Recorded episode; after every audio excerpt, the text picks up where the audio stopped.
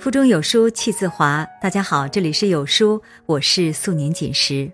今天我要和大家分享的是，乡下穷人才用拼多多。你的优越感暴露了你的人生层次。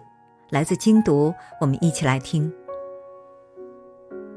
前段时间，拼多多成中国第二大电商平台上了热搜。恰巧出去吃饭的时候，听到隔壁桌有人在讨论这件事。一个女生说：“我家还挺经常用拼多多的，挺实惠的。”我妈还没等她说完，对面的女生就打断了她，很大声的说：“天哪，你居然用拼多多，这么 low！这都是乡下穷人才用的，大城市的人都不用拼多多。我身边的朋友就没有一个用的。”声音大的我不想听都不行，后来全程就听这个女生在贬低拼多多以及用拼多多的人。本来只是一种购物平台，你想用哪个不想用哪个都无可厚非，但是这个女生语气里带着对另一个女生的嘲讽和不知哪里来的爆棚的优越感，真的让人难以忽视。事实上，拼多多作为一个后起的电商平台，能成长到如今的规模，说明必然有其可取之处。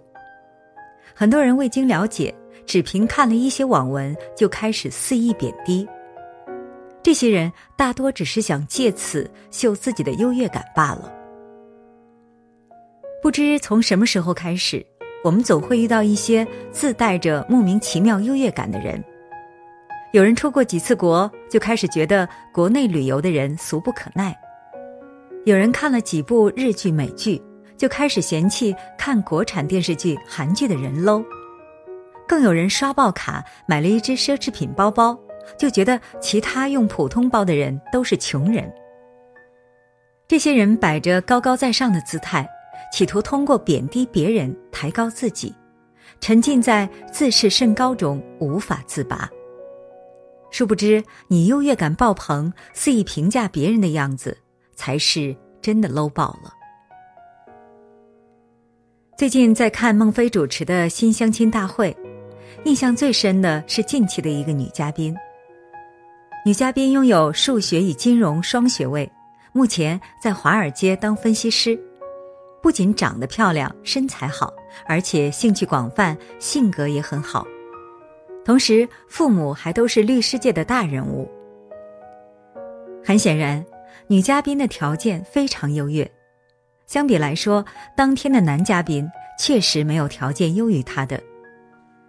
也因此，女嘉宾的父亲隐隐有些高高在上，在现场直接说：“今天没有一个家庭让我心动。”连主持人孟非都看不下去，提醒这位爸爸要尊重其他家庭。但是在女嘉宾最终做决定前，爸爸还是不惜打破规则，跳出来阻止，一个都不要选。场面一度十分尴尬，最终男嘉宾都在女孩决定之前选择了退出。但女嘉宾本身的表现却连让在场嘉宾、嘉宾父母以及孟非都夸赞不已，因为她虽然非常优秀。但从头到尾都没有表现出丝毫的优越感，给别人造成很大的压力。孟非评价说：“这正是这个女生身上最可贵的一点。”在节目的最后，孟非表示：“所有的优越感都来自于缺乏见识和缺乏悲悯。最高贵的优越是不会给别人造成任何压力的。”深以为然。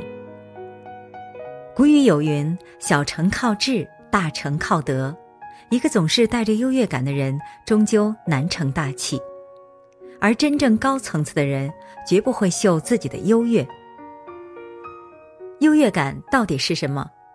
著名心理学家阿德勒在《自卑与超越》中这样描述：优越感就是人们对理想自我的一种向往，以及达成理想自我之后所拥有的一种情感体验。那优越感是怎么产生的呢？阿德勒认为，每个人从出生面对自己的双亲，都会由于自己的弱小而体验到自卑感。为了摆脱这种自卑感，个体都会很努力去追求优越感。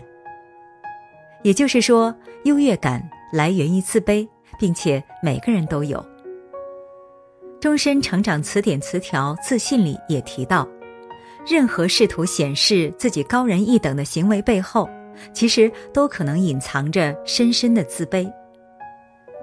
作家李清浅说：“高个子比矮个子有优越感，貌美的比面相普通的有优越感，工资高的比收入低的有优越感，学历高的比学历低的有优越感，甚至居住在北上广的人比居住在省城的都有优越感。”是啊，具有优越感其实是很普通、很符合人性的一件事。区别只在于一个人应对的方式。聪明的人都懂得收敛自己的优越感，在这一点上，我特别佩服蔡康永。蔡康永世家出身，家世雄厚，接受的是精英教育。论理，蔡康永是非常有资格、有优越感的。他的生长环境、事业的成功、储备的知识，让他完全有资格在气势上碾压任何人。但他没有这么做。看过蔡康永节目的人都知道，无论在什么节目中，他的存在总能让人感觉到一种如沐春风的温暖。不只是蔡康永，你会发现那些真正优越的人往往越低调。周润发时常穿着人字拖和最普通的 T 恤，乘公共交通工具陪妻子到菜市场买菜。刘青云出门买菜的时候被街头采访，不仅没因记者把他当普通市民而生气，反倒认真的回答记者的问题。叶圣陶八岁开笔，二十岁出书立卷，二十八岁轰动于世，成为著名的教育家。成名后去教书，只在自己的经历栏上写了四个字：小学教师。反观有些人。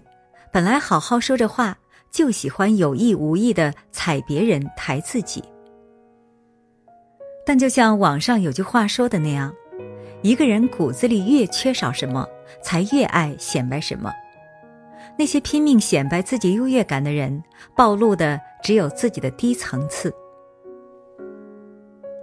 阿德勒在《自卑与超越》中写道：“但凡有些成就的人。”都在追求属于自己独有的那种优越感，它取决于人们赋予生命的意义。这种意义不单单是浮在表面上，还体现在一个人生活态度和生活模式上。的确如此，我一直认为优越感本身并不是坏事，追求优越感能帮你克服自卑感，它是我们不断前进、不断自我优化的原动力。例如，很多医生是因为从小就见证了亲人的死亡，留下恐惧的阴影，不安全感使他们树立成为医生的志愿，想努力对抗死亡，以改变这个状况。比如《傲慢与偏见》中，伊丽莎白，虽然家贫，却不改对诗书礼仪的追求，在权贵面前不卑不亢，保持了自身尊严上的优越感。慎重对待自己的感情，最终收获了幸福。还有很多富豪，从小可能家境贫困，导致了对生存处境的自卑，为了追求属于自己的优越感，奋发图强，最终成就一番事业。知乎作者林小溪说：“如果是来自美貌的优越感，记得维持美丽；如果是来自智商的优越感，记得别做傻事。如果是来自金钱的优越感，记得别让上一辈子的财富在你这儿断了。有优越感，悄悄的，并努力为之匹配，那就挺好。说到底，优越感更像是一种中性的催化剂，可以让人变好，也能让人变得糟糕。拥有一定的优越感，并不是坏事。怕的是你将优越感摆在脸上，总以一种“你不如我的”态度和人相处，最终被优越感蒙蔽，再也无所长进。王小波说：“我长大了才明白，人生是一个不断受锤的过程。你不露头就要挨锤，你一露头更跑不了。多少优越感成了大笑话。不秀优越感是一种素养，也是一种聪明，与君共勉。”好啦，今天的文章就和大家分享完了。在这个碎片化的时代，你有多久没读完一本书了呢？长按扫描文末二维码，在有书公众号菜单免费领取有书独家引进外文畅销书四本，附中文讲解。欢迎大家下载有书共读 App 收听领读。我是主播素年锦时，在仙鹤居住的地方河南鹤壁为你送去问候。记得在文末点个再看哦，我们下次再见。